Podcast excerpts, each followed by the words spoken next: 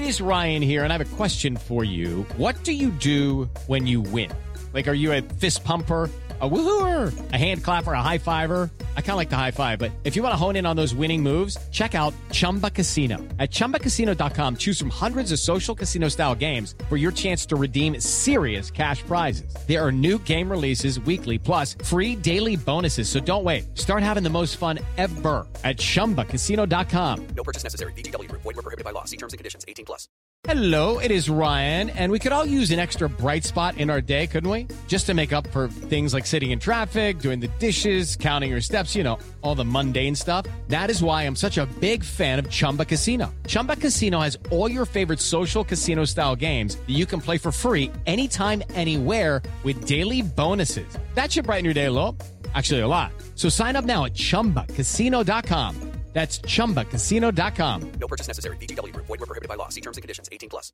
Step into the world of power, loyalty, and luck. I'm gonna make him an offer he can't refuse. With family, cannolis, and spins mean everything. now, you wanna get mixed up in the family business. Introducing The Godfather at ChumbaCasino.com. Test your luck in the shadowy world of The Godfather slot. Someday, I will call upon you to do a service for me. Play The Godfather now at ChumbaCasino.com. Welcome to the family. No purchase necessary. VGW Group. Void where prohibited by law. 18 plus. Terms and conditions apply. Premier League Daily from Sports Social. Welcome, ladies and gentlemen, to Premier League Daily on Sports Social. We are the only podcast giving you Premier League news every single day.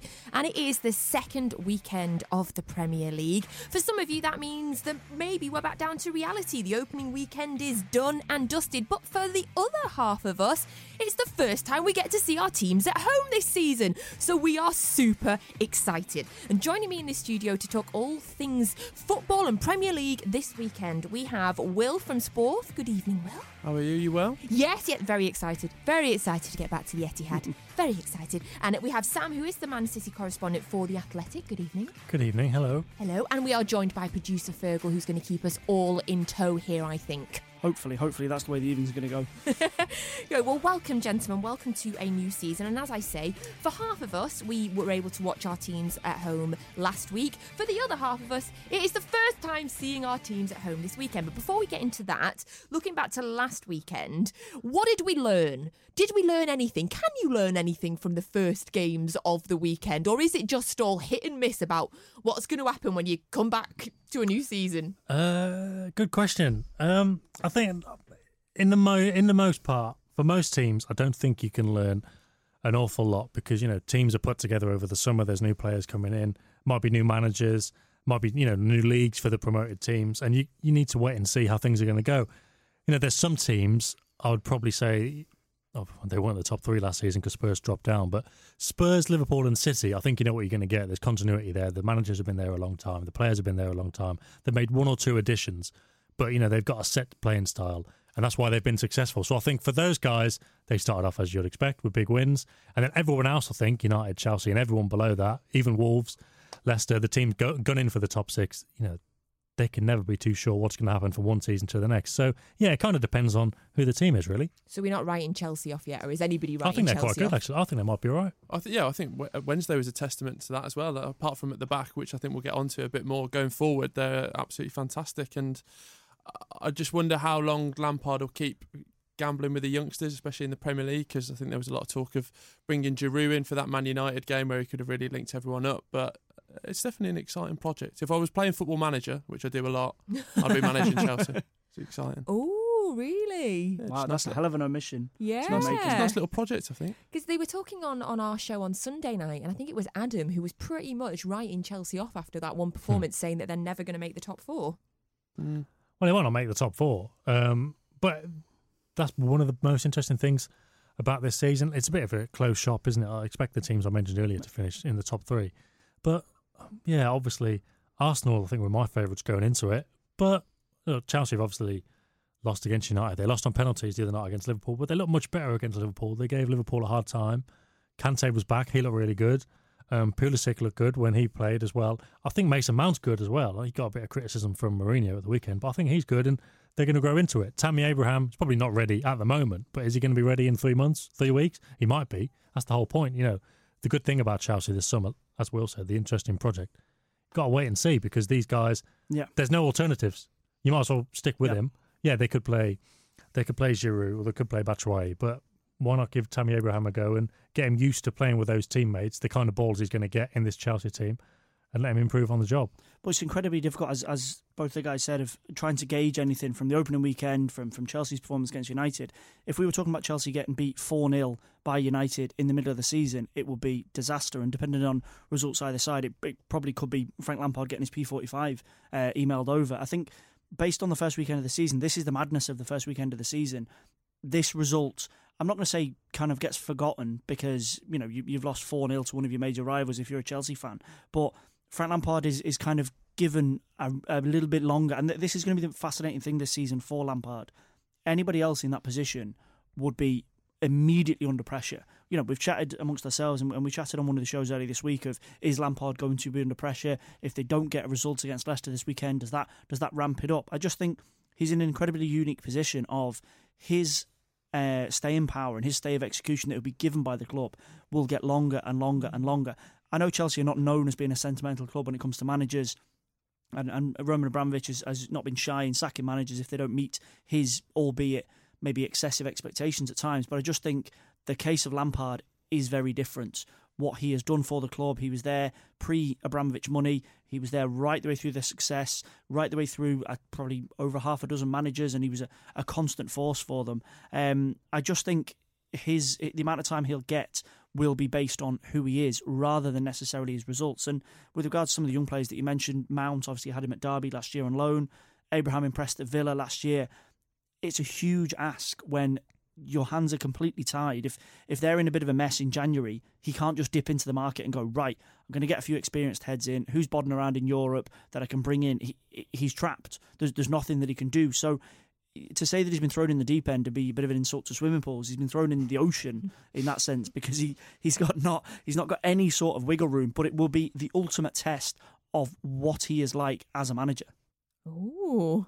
I think so. Yeah. Yeah. Yeah. Yeah, strong defence. yeah, can't say there. further than that because you Yeah. got good, you got good players, you got players with potential. Yeah. bit of a mix here, and like you say, got the backing. A lot of the a lot of the Yeah. thing with Chelsea is the fans because the fans won't turn on him, will they? No, and that's based Unless they're like purely on who he 15th. is. I even in think that, though, February, and it's it- like, okay, this guy needs to go, but they're not going to be booing him, are they? Like Sarri got last season. I No, think the no, whole no, season's think a so. free hit. I think. Yeah. Yeah. Yeah, I've got a friend who's a Chelsea fan, and he said it doesn't matter. There's, Yeah. Whatever they do this season, look, th- th- he's got free. He's got free hit for the season. Massively, yeah. Yeah. Um, other other results that were particularly interesting last weekend, I thought, was Brighton beating Watford at you know three 0 uh, You know, Mm. Watford were at home because Watford were a really decent side last year.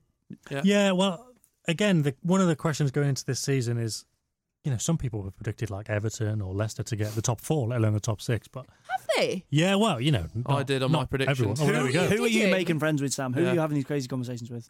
Everton Well, just- Just Twitter, and there we go. I didn't realise we were in the, we did were in the room one. Well, I, uh, my introduction, my introduction to the sports social was my predictions going up, and the first comment calling me a moron. So uh, well, that's my introduction. But I went to Leicester fourth, and uh, Brighton to get relegated in twentieth. So I've Do not had need- the best start. Do we need to like put a caveat here now that you're not a Leicester fan in case anyone's like, oh, he's definitely a Leicester fan? I'm a Birmingham City fan, which is, I mean, uh, that's enough punishment. But I, I just went bold. You know, you got to make a name for yourself. I like that. Yeah. Controversy makes Why cash. though? What, what what was your what was your thinking on that?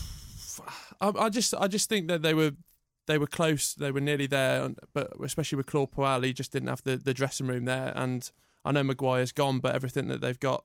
I mean, Jamie Vardy almost gets written off as. I mean, he's 15 goals a season for the last three four years. So I, I don't know. Just want a bit of bit of craziness. It's more it's more of a hope than a, a, a prediction. Yeah, and they well- gave you a nice nil nil just to jazz exactly, your Just to whet your prediction up. appetite. Yeah. But yeah, so, but what I was actually going to say, and probably try and destroy that argument No, no, completely, is a lot of people are saying, you know, this could happen, but I'm, I'm not even sure any of them are going to get in the top six because there's a, there's just a big gap in consistency. So, like Wolves last year were a really good side, but you Yeah. know, the, just for example, they lost twice to Huddersfield, and you know, if you're going to finish in the top six, you can't get away with that. happen, and like. United, United were basically awful for the first third of the season and awful for the last, still finishing the top six. Yeah. Whereas you've got teams like Wolves, you'd say had a good season, and there was still a, a Yeah. sizable points gap there. So that's what teams need to make up. And to tie that back to Watford, they could still be a good side this season, but they're not going to win every week. It was definitely a shock that they lost at home on the first weekend. But that's kind of that's the whole point, I think, about the teams like Watford, Leicester, Wolves, Everton. They're going to have these weird results. So they could still be a decent team. I saw Deulofeu had some kind of stomach bug. They're playing Everton this weekend, so that's always a mad game, the Marco Silva Yeah. derby. Uh, You wouldn't be surprised if Deulofeu scored a hat trick in that because these are weird teams. But just to go back to last weekend, I think fair play to Brighton. They, I think they they spent a bit of money this summer, but did did everyone who start the the full eleven? They were all at the club last year. Yeah, so it 'cause just yeah, it just yeah. it just goes to show, um, you know, the impact a new manager can have. And I think that we might come on to Sheffield United later on.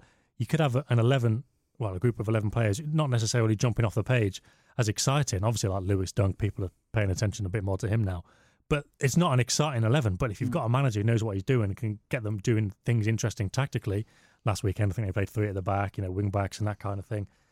Possession football. If you Yeah. get a manager who can do that, then you're gonna you're gonna win these games against you know marginal opponents who might not be quite as tactically detailed. And I think that that was probably the key for Brighton last weekend. And it could be in you know this season they might they might well not finish twentieth. Well, one of the issues Brighton had last season, particularly towards the back end, they were just in a spiral. And anytime you heard Chris Hughton speak to the media, he was just a case of, we just need to get the points to survive. We just need to get the points to survive. And, and you know, there's a little bit of dis- They, disconcert with they were just surviving when they Yeah, it was surviving every ninety on. minutes. Just Yeah, let's yeah. get through it as best and I think you know the age-old thing happened with them at the end of the season. They were saved by the fact there were three worse teams. That was probably the driving factor that pushed them away from from actually going back to the championship. But with Potter coming in, and this is you know Sam was obviously taking a look at this game last weekend.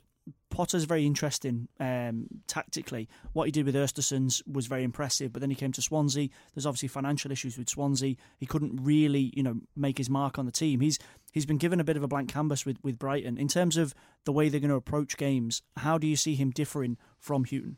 Well, when you when you mentioned Hughton there, we talked about surviving. I think that is a problem for the players, and it's a, a bit like Mourinho at United last year. I, I don't think the players hated Chris Hughton by any means, not that comparison. But if you're surviving in games and you're just trying to hang on and you're not playing great football, it's so isn't it so much more fun if a manager comes in and say we're going to play, we're going to play to Yeah. your strengths, we're going to get the most out of you, you're going to try and keep the ball, you know. Not it's not for every side. You know, if you took over Burnley, they might say, "Well, we don't want to do that." But there's a lot of teams, there's a lot of players out there who look at how football's being played at the top level now. Like everyone's playing out from the back. That United Chelsea game last week was funny in some Yeah, in yeah. some parts was- because they were trying to play out the back yeah. and they couldn't do it. Yeah. And that's the best teams. But if you've got a manager who can drill it into them, you can Mm. do it even with teams in the bottom half. And I think that's probably going to be the difference. He's encouraging them Yeah. to play football. You mentioned Swansea. It could be the similar kind of season, whereas some weeks with Swansea, you know, I know reporters, um, Stuart James, who used to work for The Guardian, he's a Swansea fan, and he would always be glowing about them one week. Yeah. And if you didn't follow them every week, you think, what's going on? Because some weeks he'd be like, oh, this Yeah. was a great performance. They had Dan James, obviously, players like that. And then, like, three weeks later, he'd be saying, oh, this has been terrible. They played six games, haven't won any. So there's a bit of inconsistency there, which might translate to Brighton as well. But in this league, if you win three or four games in a row, at you know, at any given point of the season, you're pretty much guaranteed to stay up. So if they can put a a few wins like they did last weekend, they'll be mm-hmm. absolutely fine. And I think that'll be the difference. They've probably got more more ability to go on a run of wins, even if it's just two or three games. And if you win 14 games in the row, you go on and win the league. Just, you know, saying, just, you know, pulling it back there. You're not predicting that Brighton are going to push for the league. No, that's, hey, hey, w- Will thinks Leicester I could might, finish I might as well do that now. I'm just going out swinging with my predictions. it's just in case. Obviously, anyone listening to this, they can't see how big Natalie's smile is at the thought of that. So we just just want to make that absolutely I clear. know. I realised I didn't even introduce myself. It's my my first podcast of the season, and so people might be like, "Who is this person?" So I'm Natalie, and I'm a Man City fan. I feel like that's some sort of confession, um, if which it would have been 20 years ago, but it is not these days. Um, so anyway, Sam, I feel like I can predict what you're going to say now, but I was going to ask you. So if we're looking back at last weekend's, um, a little bit of positivity in the air. Who who impressed Oh. you, or what team impressed you most last weekend? Well, I suppose it was the the same results, um, but two different ends of the scale. Two teams we've mentioned already. So Brighton, I don't think we need to um, dwell too much on that, just because we covered them quite a bit. Um, also, you know, they got signed Neal Maupay. I'm not sure if that's the correct pronunciation, but I think yeah, I think yeah, so. the guy they got from Brentford. Yep. He looks.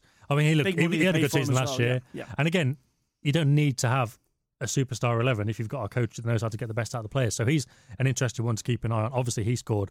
And then to be fair, Burnley. Yeah.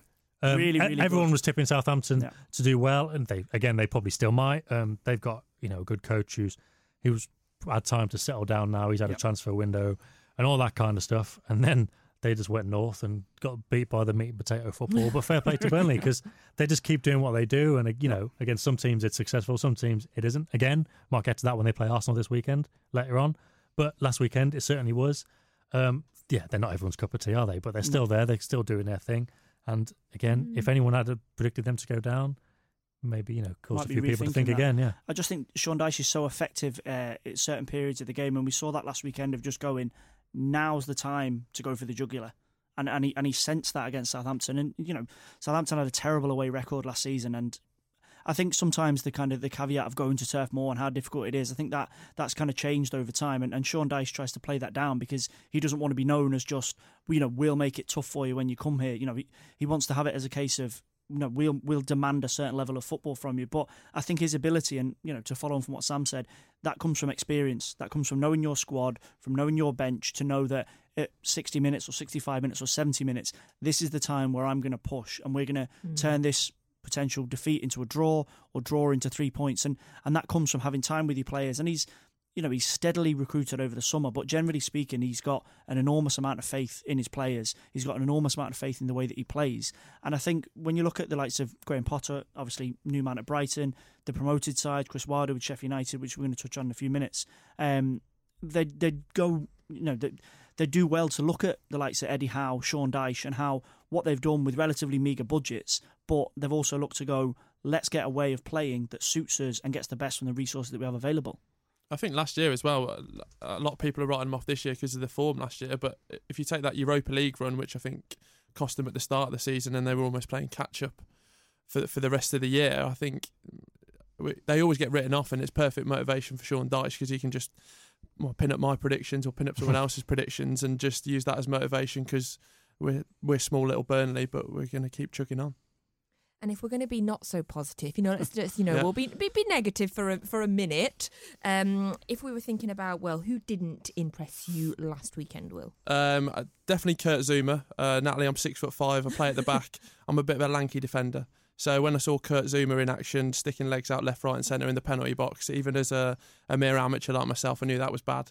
Um, but he just looked absolutely clueless. He had Christensen next to him, who was, I don't know, with Liverpool they've got Van Dijk and they've got Joe Gomez, so it's that experience guiding Gomez as well. But those two together, it was like Tweedledum and well Tweedledee together. So I I worry for them. I, I know Rudiger's coming back, so you thought one of them would be playing for the shirt and playing for the partnership. But um, yeah, that back four when you've got such an exciting proposition going forward was was a little scary if you're a Chelsea fan. And it did cost them, didn't it? Massively. Because I was saying, well, in my personal opinion, I think Chelsea actually look all right, but it w- it was that kind of tale of the penalty in the first Yeah. half. Obviously, they got mm-hmm. done That turn a- after the hour mark, Yeah. but it was the penalty that was the first one, and it was yeah, just clumsy. But they almost, you know, they did it before. I think Zouma kind of gave a, a blind ball back to Kepa, which Yeah. they they ended up keeping out. I think Martial took the shot first time, but yeah, it's just things like that. But again, that's kind of the situation Chelsea are in, and with Rudiger coming back in, it's probably not going to be Yeah. so bad. And, I mean, last weekend as well. I mean, I know we didn't mention City in the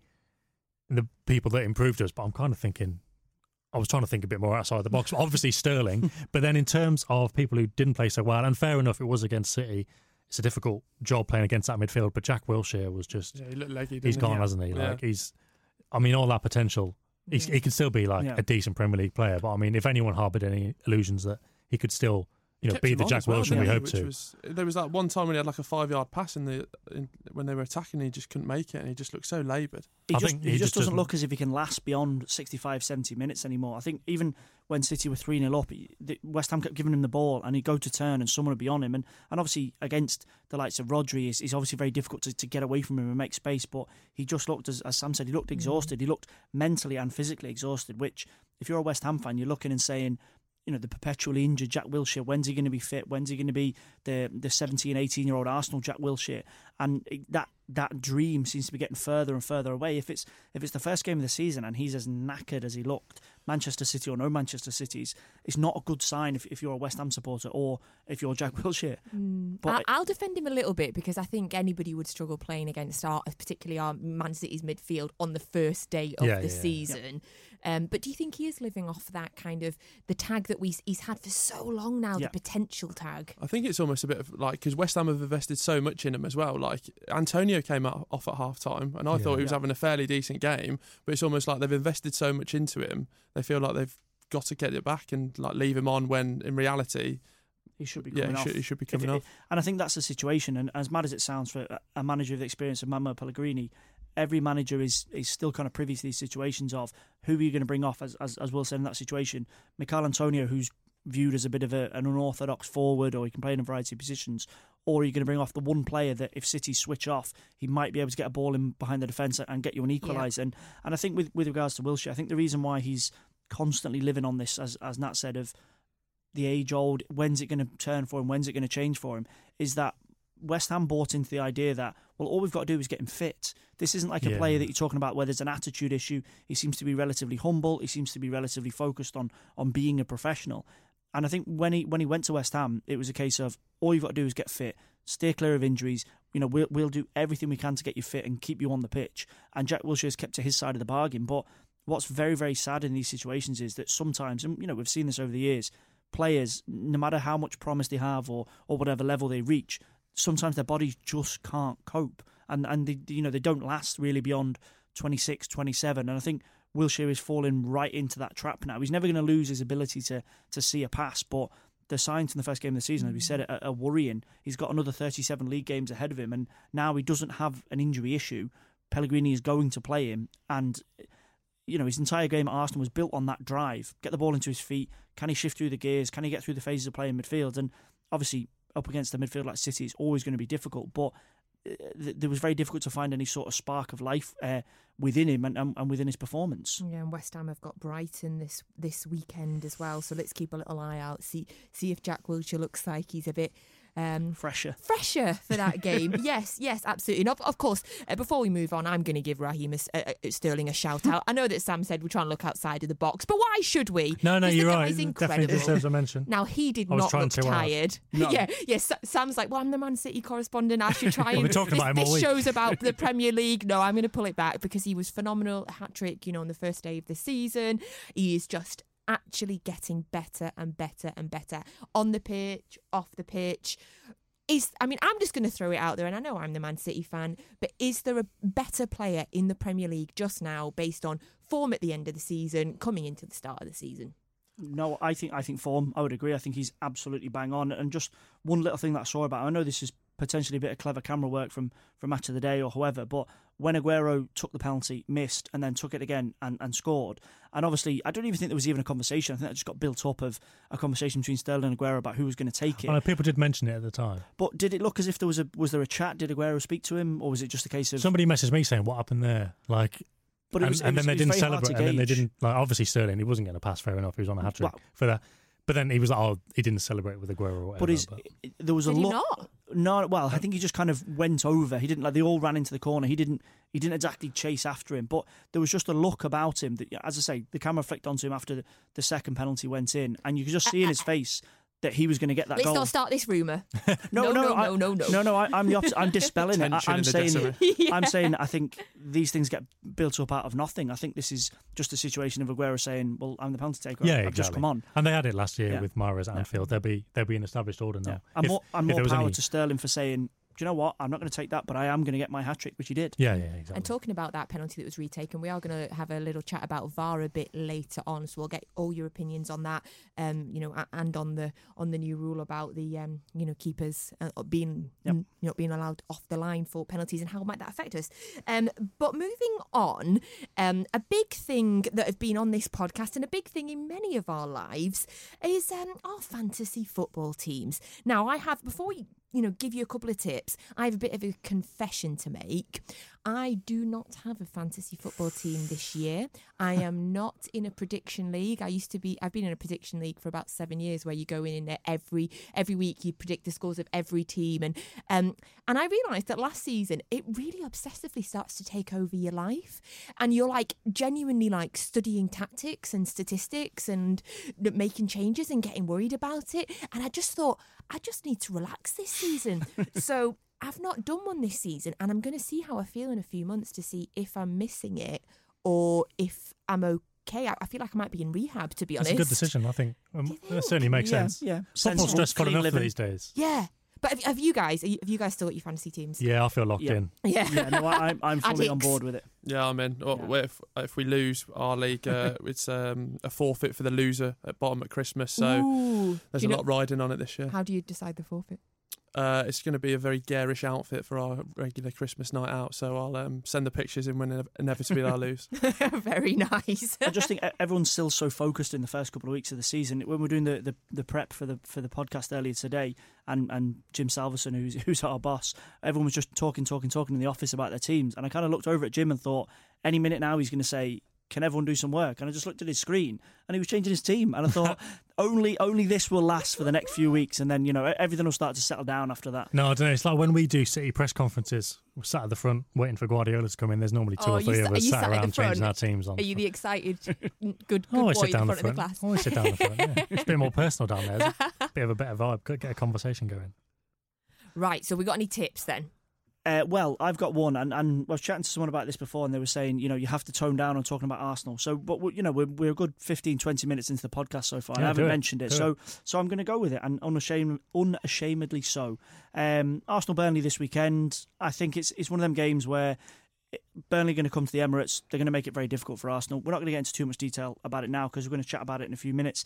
So my tip for fantasy football is if you haven't got him in your team already, Pierre Emerick Aubameyang, and if you do have him in your team, vice captain, captain, triple captain, Oh. go go whole hog. We're on going him. early on the triple Yeah, captain. yeah, yeah. Thing is, going back to what Nat said, that's the first game this weekend, and if that goes wrong, Oh yeah, you're knackered. that could ruin He's the ruined your weekend. weekend. But if it goes right, Yep. Well, yeah, goes true, right, but- he's got he's only played though, against will it? Burnley three times since he's came from Borussia Dortmund. He scored twice in all three games. Scored against Newcastle on the first game of the season. He looks sharp. So that, that will He be does look that will be my tip to uh, to vice captain him, captain him, and if you want to go mental because you know you'll probably lose interest in fantasy football by October, throw your triple captain in now. Go for it. Why not?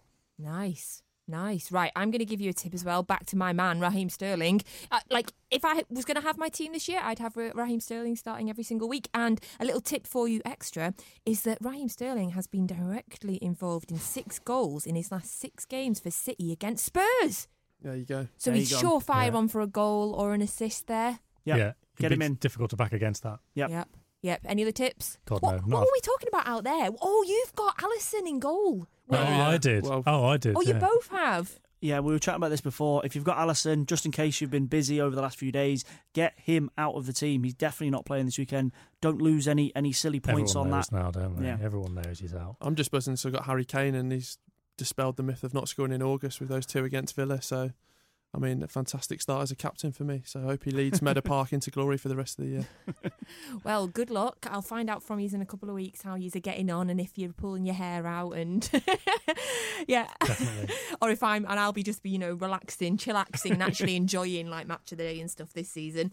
Um, so obviously we, we yes you know we've we've said it before. It is the second weekend of the Premier League. You're gonna for some of us the first time we'll be seeing our teams at home this this season. Um, so we're gonna have a little look at some of the games this weekend. So starting off, we're gonna have a, a little preview of the Arsenal Burnley game. So what do we think, gents? Um, again, as I said before, with with Aubameyang being a, a key figure in this, Burnley were impressive first game of the season. Uh, as I said, with Dyche, always sets his sides up well. They're always defensively organised. The test is not going to be for Burnley. The test is going to be for Arsenal to. You know the, the new players that have come in. The majority of them are, have either played against Newcastle last weekend or are going to play this weekend. Um, it's going to be how are you going to break these sides down? Unai Emery's, you know, laid his cards on the table at the start of the season. He wants to be, he probably has to get back into the top four uh, if he wants to keep his job safe for the next season or two seasons until his contract runs out. Um, and that's motivated the signings that he's brought in this summer. So this is going to be an enormous test for Arsenal because Burnley are going to come, they're going to be organised, they're going to be very, very compact. Arsenal's front line, particularly now with Nicolas Pepe coming in, is going to be very, very pace orientated. But spacing behind the Burnley fullbacks, behind the two centre halves, James Tarkowski and Ben Mee, both very experienced, is going to be an absolute premium.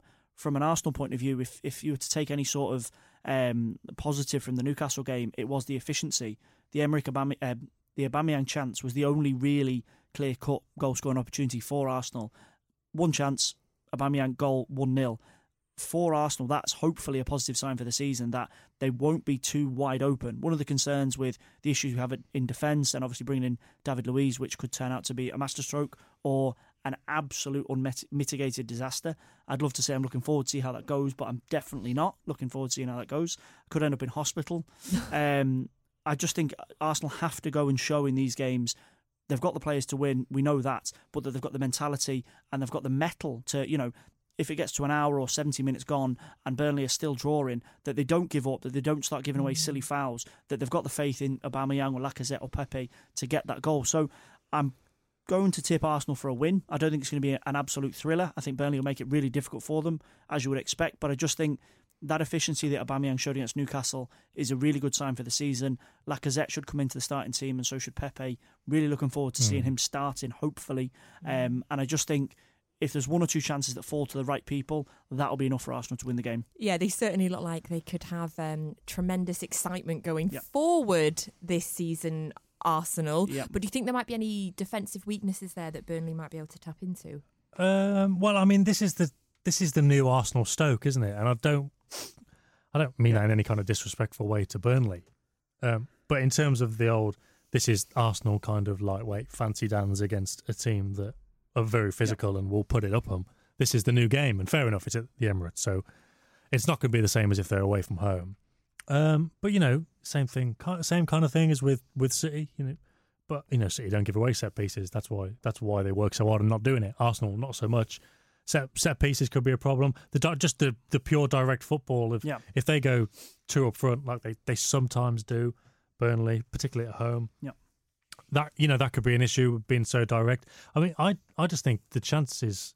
I think Arsenal's problem will be maybe creating chances. Fair enough if Lacazette comes in and Pepe comes in, there's going to be a completely different kettle of fish, really. But Mhm. last weekend, you know, that goal didn't it just come from that mix-up with Newcastle Yeah, sending on Willems? There was and a he- ball out to Williams, and, but, and but Williams, Niles just got the whole it. the whole thing with Willems though was he played centre midfield last season, Yeah. didn't he? And he came on in centre midfield. Yep.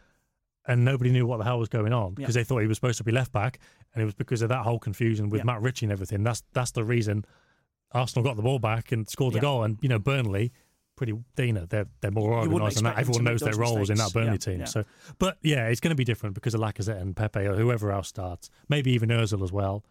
Um, yeah, that that's what I think. It's a really interesting round of fixtures. They might not be all fixtures that jump off the page and go, "This is going to be great. This is going to be worth watching match of the day tonight." But they're all really interesting for loads of different reasons, and this is definitely this is definitely one of them. Do you know what? I, I've got a, a confession to make there. I'm sorry, Sam. I don't know if anyone else feels the same as me. I hate it when people call it round of fixtures, a round of Oh, games. God. It really bugs me. Do you know what? I've seen the Premier League social saying, like, that was round one of. But it is the- around though, isn't it? No, I hate it. It's, I hate it. It's not like round one, round two, round three. It's just the game. It's just fixtures. Do you know what I mean? Do I sound crazy? Yeah, it's a round of fixtures. No, I don't like it. Maybe it's a bit American, but Yeah, that's what I think. That's Nothing- what what's it wrong with that? Maybe, It makes yeah. me um, feel really American.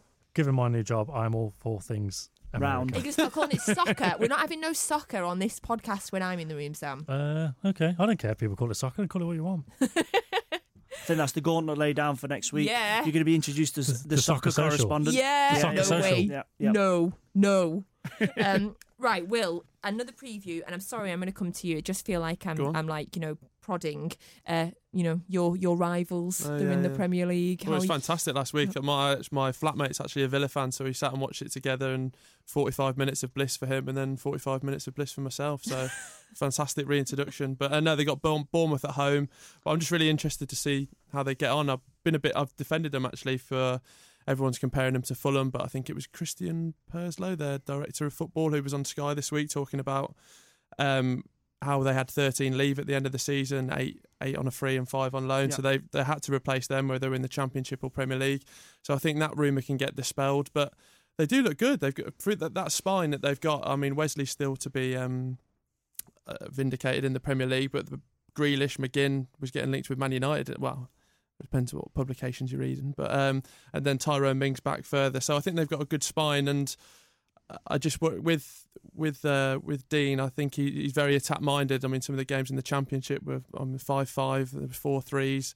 Um, so I do worry if if they've got that defensive backbone, and um, I wouldn't I wouldn't like to see them back in the Championship. But if that has to happen, um, it, that does happen. Obviously, they played really well for a portion of the game last last weekend. Yeah. But uh, you know, playing Tottenham in your first in your first game probably isn't a fair reflection of them. Do you think this game against Bournemouth is going to give us more of a chance to see how Villa might fare for the season? Yeah, well, Bournemouth are uh, another one of those teams like wildly inconsistent, but more more pronounced with Bournemouth because they'll win Yeah. like I don't know five out of eight and then lose fourteen in Yeah. a row and, then win beat games, Chelsea. You expect them to lose. And then, yeah, exactly. versa, They're, yeah. they're an odd side, but but they've got quality. You know, they are a Premier League side now. Is it five years in the the soccer top flight? Um, uh, yeah, God, I, I wish I, I wish I could deliver that so well. I could have just carried on my train of thought, but I couldn't It's just at going all. to take a bit more practice. But they've got you know. yeah, but they've got yeah. I'll, I'll get People are it in going to be towards the end. tweeting me now, aren't they? But they've they've got you know they've got goal scorers as well, and that was Villa's problem last week.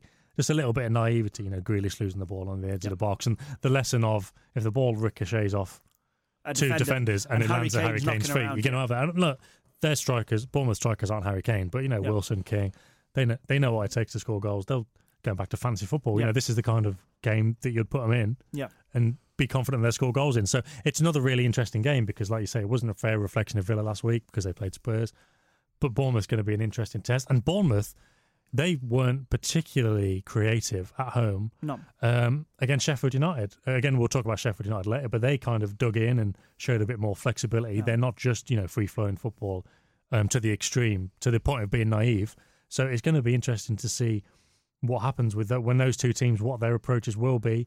I can see quite a lot of goals there, to be honest. I think both will be quite open. I just think the interesting thing with Villa, just just quickly, is obviously as you say, last weekend against Tottenham, it's obviously a difficult place to go, and obviously all the fanfare surrounded them being back in the top flight, and how are these players going to settle in?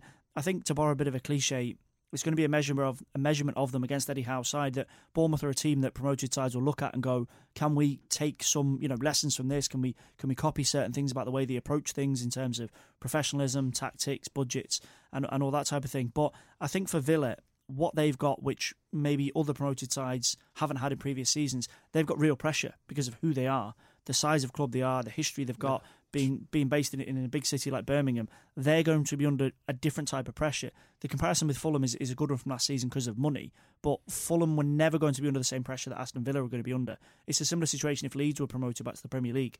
They're under a different type of pressure because fans of the clubs and, and you know and fans from the wider footballing world will say, well, you're Aston Villa, you're Leeds United, you should be in the Premier League. So it'd be interesting to see how they manage that bit of pressure alongside the pressure of actually getting enough points to remain in the top flight. If it's nil nil tomorrow after 30 minutes, that will be obviously say toxic. That's very over the top, but I think there will be pressure on the team to to, to definitely go forward, and, and I do think Bournemouth will win tomorrow.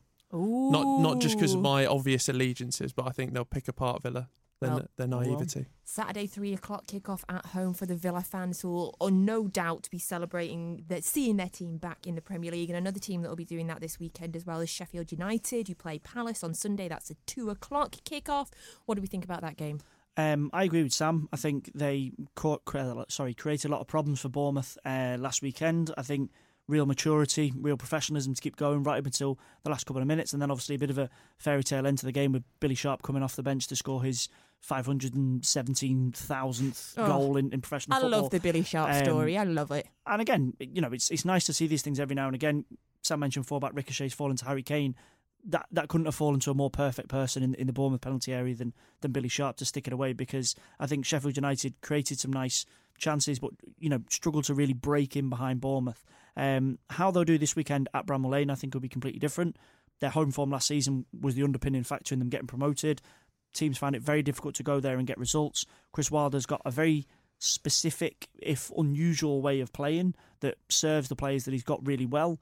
Uh, he stuck to his guns by and large in, in keeping the bulk of players that got them up.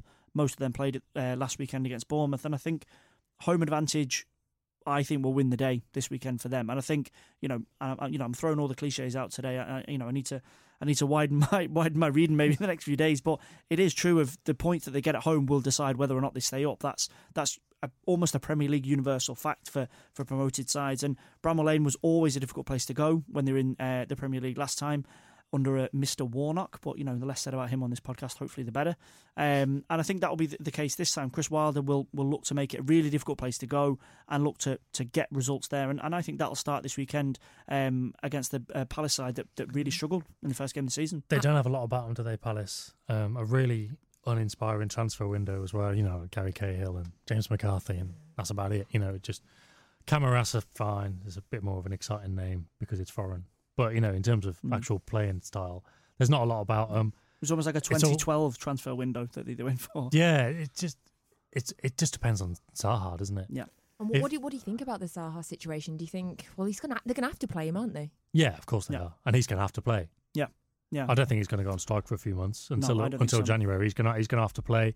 Um, they'll play to his strengths on the counter attack, um, which you know might might be good. Hmm. But what I mean, this is the thing with Palace already this season. What are they going to hope for against Sheffield United? Uh, are they just going to dig in deep and hope to hit him on the break through Zaha? Probably. Which against Sheffield United, it doesn't bode well really No, for the rest of the no, season, does no. it? It doesn't set down a marker, as, as you say. If you, if you go into to Sheffield United, a newly promoted team, and it's just a case of, as Sam said, sit in, see if Zaha can catch him on the break, or Townsend can catch him on the break, it, it sets a worrying precedent for what could then potentially turn into a, bit of a disaster of a season for Palace.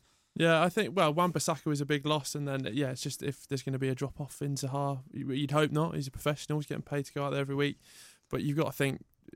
I mean, with his relationship with the chairman now, that's that's been alleged, there's going to be some sort of drop off going forward, and it's it's not going to be the uh, the three two. Sorry to bring it up like we had at the Etihad last season. I think I think they'll be in real trouble. You're not sorry to bring that up at all, are you? Well, I mean, You've just for the Townsend goal, Wait to say fantastic. it. well, I am really, really excited to have um, Bramall Lane and Villa Park overall back in the Premier League. Two grounds that I used to have a lot of fun at going to, and I can't wait till uh, City visit them so I can get back to those grounds. So, coming up, our very own Jim Salverson is going to be having a dive into the lovely, wacky, crazy, maybe good world of VAR. Uh, I'm still kind of on the fence, so we'll have a, a little see what Jim's got to say about that, and then we'll all have a chat. We'll be back in a minute. Premier League Daily from Sports Social. Subscribe to the podcast now and never miss an episode. Sports Social. Welcome back to Premier League Daily on Sports Social. My name is Natalie Pavalek, and I'm joined in the studio by Will from Sporth, producer Fergal, and Sam from the Athletic. I'm so sorry, Sam. I nearly forgot it there.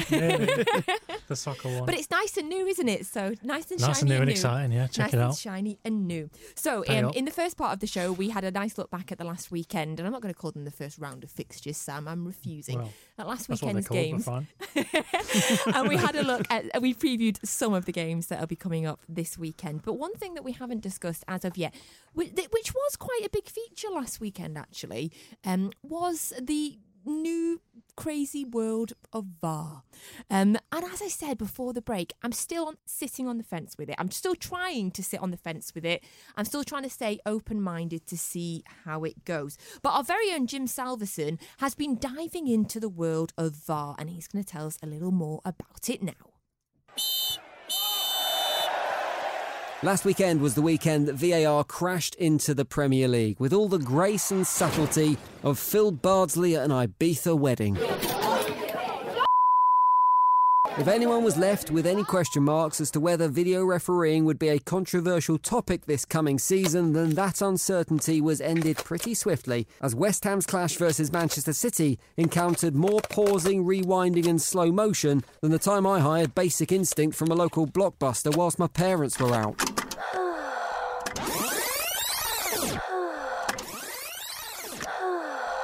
There was a goal ruled out because the stitching on Raheem Sterling's shirt was in an advantageous position, and a penalty that had to be retaken because a player encroached into the box, as well as a load of other things that I'd love to tell you about, but I wasn't able to follow any of what was going on because I was in a busy pub with the sound off and couldn't hear the commentary to explain it, which also meant I couldn't hear the West Ham fans crying at the end of the game. So, not all bad. Suffice to say, everyone around me seemed a little bit upset, and now I know why the VAR officials are holed up in that infamous studio somewhere near Heathrow Airport. It's so they can make a quick getaway when it all inevitably kicks off. I could have written a load of jokes about VAR here, but they wouldn't be nearly as funny as the joke of VAR itself, or the level of anger and outrage that the technology seems to be causing. After the match, Twitter went into meltdown about how it was ruining the game. Over 50% of match of the day, I reckon, was spent talking about the decisions that were made. A plague of locusts invaded Premier League HQ, hell froze over, rivers boiled. It was the end of the footballing world. But it also turns out that actually all the decisions that were adjudicated by VAR were judged correctly by the laws of the game. So we can all get angry, we can all shout about it on social media, and we can all say how technology is ruining the game, but begrudgingly, you have to concede that VAR did everything it was intended to do. You know that mate you've got that when you were watching the new Star Wars films would point out all the loopholes in the plot and how some bits didn't quite tally with the original movies? VAR is that mate. Strictly speaking, they're right, but it still doesn't stop him being a bellend. You can find more from On the Left Side in our weekly podcast. Find us wherever you listen to podcasts.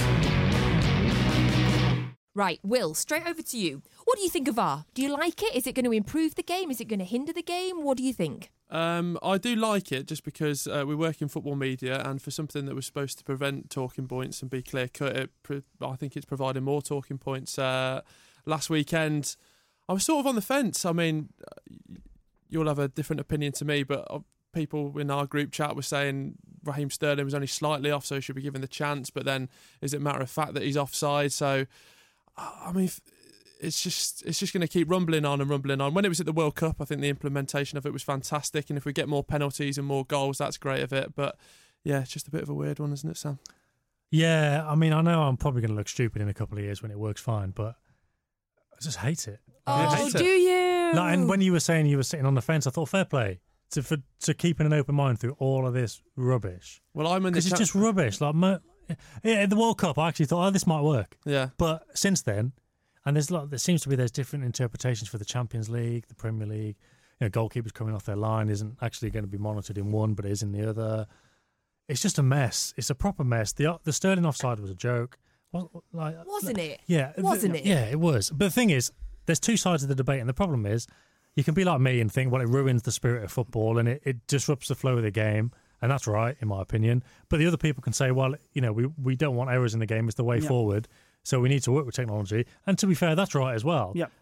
But it's just, it's just, it needs sorting out. It needs fixing. It's not so much VAR, to be fair, but you know, the offside law it needs Yeah. clearing up. What is, you know, is that shoulder offside? Is that an advantage? I don't think so. Even the can of worms, even the Aguero one last year against Spurs, he was he was running away from the goal. I know that's still offside, but there's no advantage if you're running away from the goal. The whole point of it being offside and getting an advantage is, is you're nearer the goal than the Yeah. opponent. He had to go further And away to come and entire, get the ball. you know, the entire advantage argument. That's that's what's been done. I just think the it's, law needs fixing. it's, it's going to be even more difficult as the season progresses. There was obviously two massive decisions. Jim's touched on it. Sam's touched on it. The the Sterling offside and then the uh, penalty decision where Lucas Fabianski came off his line too early and, and to retake his penalty. The amazing thing is in the kind of context of VAR when we've seen it used in international tournaments, those two decisions are nothing for what's going to come because we've seen you know two incidents in a game where City have won five 0 and City fans will obviously be a little bit aggrieved that things weren't clear, but you'd have to be pretty miserable to say, "Oh, I'm annoyed about this," and we won five 0 What's going to happen when it's Man City, Man United, or Man City, Liverpool, and I don't know. Salah's toenail is offside, or, or Aguero's elbow is offside, or not offside, and that's what's going to happen. There's there's a precedent been set here where there's going to be an enormous decision in an enormous game at some stage this season. We've had a little taste of it last weekend, the West Ham game. There was bits in the Manchester United Chelsea game as well, but it's only going to get bigger. It's only going to get mm. bigger. You know, the monster has been created already, and that's going to Yeah. Just grow and grow and grow as the season progresses. I think I'm trying to stay sitting on the fence because I feel like if I go on one side of it, people are just going to think I'm I'm bitter or I'm, you know, um, it's because of Or mad. my yeah, or mad because it's my club because my club has already been affected by VAR decisions, Hmm. and obviously don't want to go back to last season, but you know the um the Tottenham goal in the Champions League game was still a proper dodgy decision with VAR.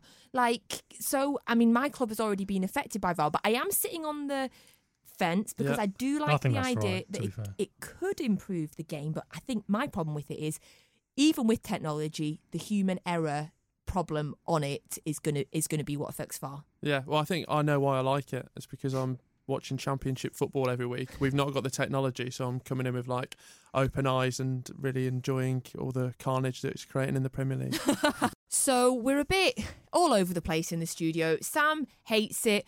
I'm on the fence. Will likes it. I love it. Fergal, where are you? Are you going to be the just, I, decider? I on- just, I just think someone's going to get their get their, get their fingers burnt this season. I'm not, I'm not, I'm, I'm with you on the fence, but I'm, I'm looking forward to the drama already of when someone gets their fingers burnt. I'm not. I feel like it's going to be us again.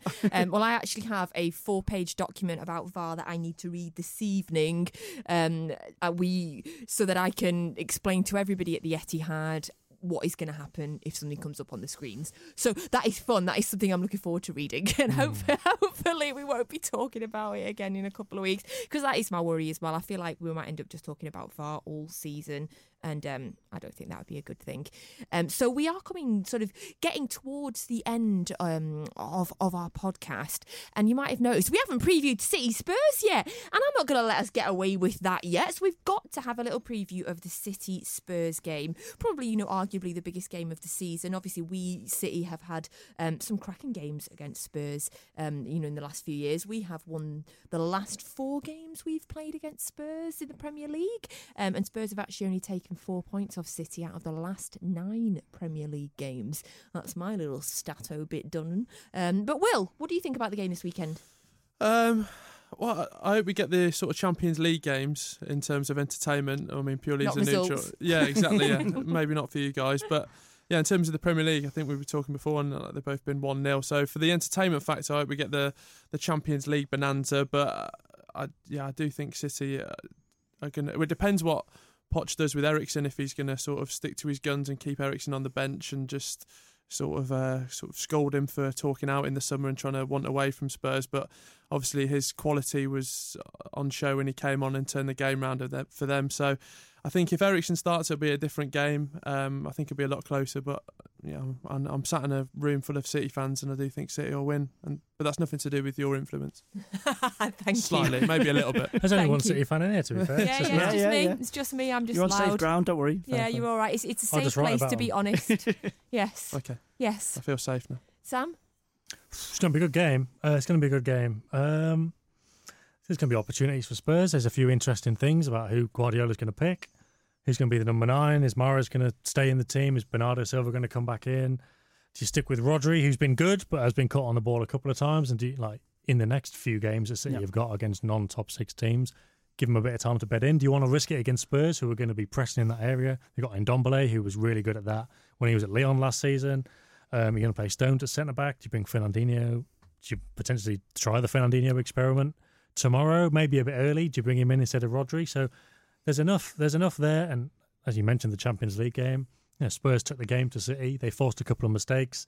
It's going to be that kind of City defensive midfield area, and and Spurs is, you know, muscular threat around there. Sissoko, Ndombele, Kane dropping deep, making it difficult.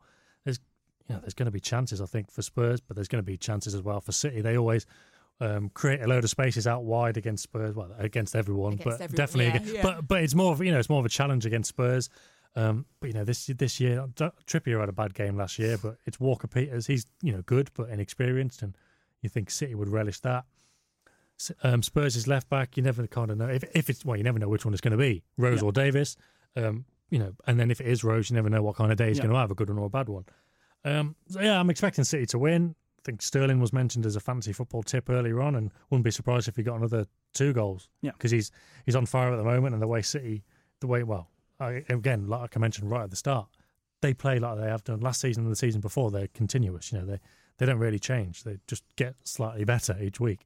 Um, so yeah, the way they're playing, the way Sterling's playing, it's all kind of set up for City to win. I think it might be quite tight. I think Yeah. Spurs are going to have chances. They may well score, but I think City are going to score a few themselves. It's not necessarily a slight on Spurs, but I think you know it's so easy to just be kind of coy about how good City were against West Ham. Tottenham, it took that last 20 minutes for them to turn it on against Villa. I definitely got the sense watching the Tottenham Villa game that if Villa had scored a second one, I think they'd have won. You know, I don't think, I think it was only really that ability of Kane to just be in the right place and be so deadly when the ball's in and around the six yard box that, that decided it for, for Tottenham, swinging it in, in, in their direction. I think for City, we're looking at a Tottenham team Uh, Son Heung-min's not playing; he's suspended. There's no Dele Alli in midfield, who tends to play quite well against City. Yeah, he was good the really ruffles feathers in between um, defence and midfield. It is. It's just going to be so much reliance on Kane. If Kane can get the better of Stones or Laporte, if he can, if he can engineer that bit of space for himself, I think in midfield, if Spurs look to go too heavy-handed, if they play Sissoko and Ndombele and Wanyama, which they may possibly, there's talk of Harry Winks being left out because they want to kind of boss City in that area. We know that while City won't match them physically, they've got the better ball players in that sense. And if and if you know David Silva's able to get on the ball, if Rodri's able to get on the ball, Kevin De Bruyne, it doesn't matter how much Harry in and, and how much kind of aggression Tottenham put into that midfield, City will find the gaps and, and look to pick them off. And Guardiola's a big advocate of that. If if people want to mix it, if they want to add that physical level to the game, he's happy for his players to do that. But he knows that in that City side, particularly in the midfield, they've got the players to just pick around Tottenham. And I think, uh, you know, it's not going to be another West Ham, obviously, but I think this is going to be relatively comfortable for City. I think Tottenham looked a little bit off colour first game of the season. Villa were fresh, Villa were, were bright. It was a big long ball up from from defence that caught them out. And you know, City if City can get on the ball, if Tottenham can get caught out by a big ball up front from Tyrone Mings, then how are we going to cope against Silver, Silva one, Silver two, De Bruyne, Sergio Aguero running in behind? I think I think it could cause real problems for them and and potentially, even though it's at this early stage of the season, set Tottenham up for a, for a bit of a tough spell because you know Jurgen Klopp said it right at the start of the season: a draw here and there will decide the title race this season. If Tottenham lose against Man City this weekend, that could be them paying some serious amount of catch up in the weeks to come. Guardiola will have something up his sleeve as well, won't he? It's a big game. I don't think he'll go radical, but there'll be something in there that people will be looking at the team sheet at half four going, oh, Why is he picked what's all that? He'll do Yeah. I've got, a, I mean, I've, I've got a hunch based on absolutely nothing, and this might be nonsense. I wouldn't be surprised if he played Sterling down the middle, put Bernardo Silva in instead of Gabriel Jesus from last week's team, Yeah. and kept Mahrez in, and then you kind of everyone's happy then. See now the the big Apart one from the for two me strikers is on the bench. I've got I've got Kane as captain, but after listening to you, Sam, I might go Sterling. Yeah, yeah. Yes. It's always worth having and Sterling captain, as to be well. fair, isn't it? Yeah. Yeah. Yeah, Can't go wrong, can I? Is that Yeah. a full house for City win? Yeah, I think they'll win. I Yeah. think I think it'll be a, a tight game, a difficult game, but I think they'll win. and Captain Raheem in your in your fantasy team. What a way to end the podcast today. Well, thank you very much for listening. Um, we do hope you've enjoyed the show. It's our first podcast as a little team for this season. Um, so so thank you very much, gents, for for your time. Thank you for being here. Uh, I hope you all have a wonderful weekend. Unless you're a Spurs fan, of course, then I hope you really really don't. Um, and keep listening to to Premier League Daily on Sports. Central. Premier League Daily from Sports Social. Subscribe to the podcast now and never miss an episode. I love my club. Every match, the manager, every player who's pulled on the shirt. Don't just talk to me about football. Talk to me about my one and only. I love my club, but I don't love them up the road. Listen to daily smart speaker updates for your Premier League team and your team only with Sports Social. Get closer to the club you love. Ignore the ones you don't. Just say, Alexa, enable Sports Social and choose your team. It's time for today's Lucky Land horoscope with Victoria Cash. Life's gotten mundane, so shake up the daily routine and be adventurous with a trip to Lucky Land. You know what they say your chance to win starts with a spin. So go to luckylandslots.com to play over 100 social casino style games for free for your chance to redeem some serious prizes. Get lucky today at luckylandslots.com. Available to players in the U.S., excluding Washington and Michigan. No purchase necessary. VGW Group, void were prohibited by law. 18 plus terms and conditions apply. Judy was boring. Hello. Then Judy discovered ChumbaCasino.com. It's my little escape. Now Judy's the life of the party. Oh, baby, Mama's bringing home the bacon. Whoa, take it easy, Judy. The Chumba life is for everybody. So go to ChumbaCasino.com and play over 100 casino-style games. Join today and play for free for your chance to redeem some serious prizes. ChumbaCasino.com. No purchase necessary. Void where prohibited by law. 18 plus terms and conditions apply. See website for details.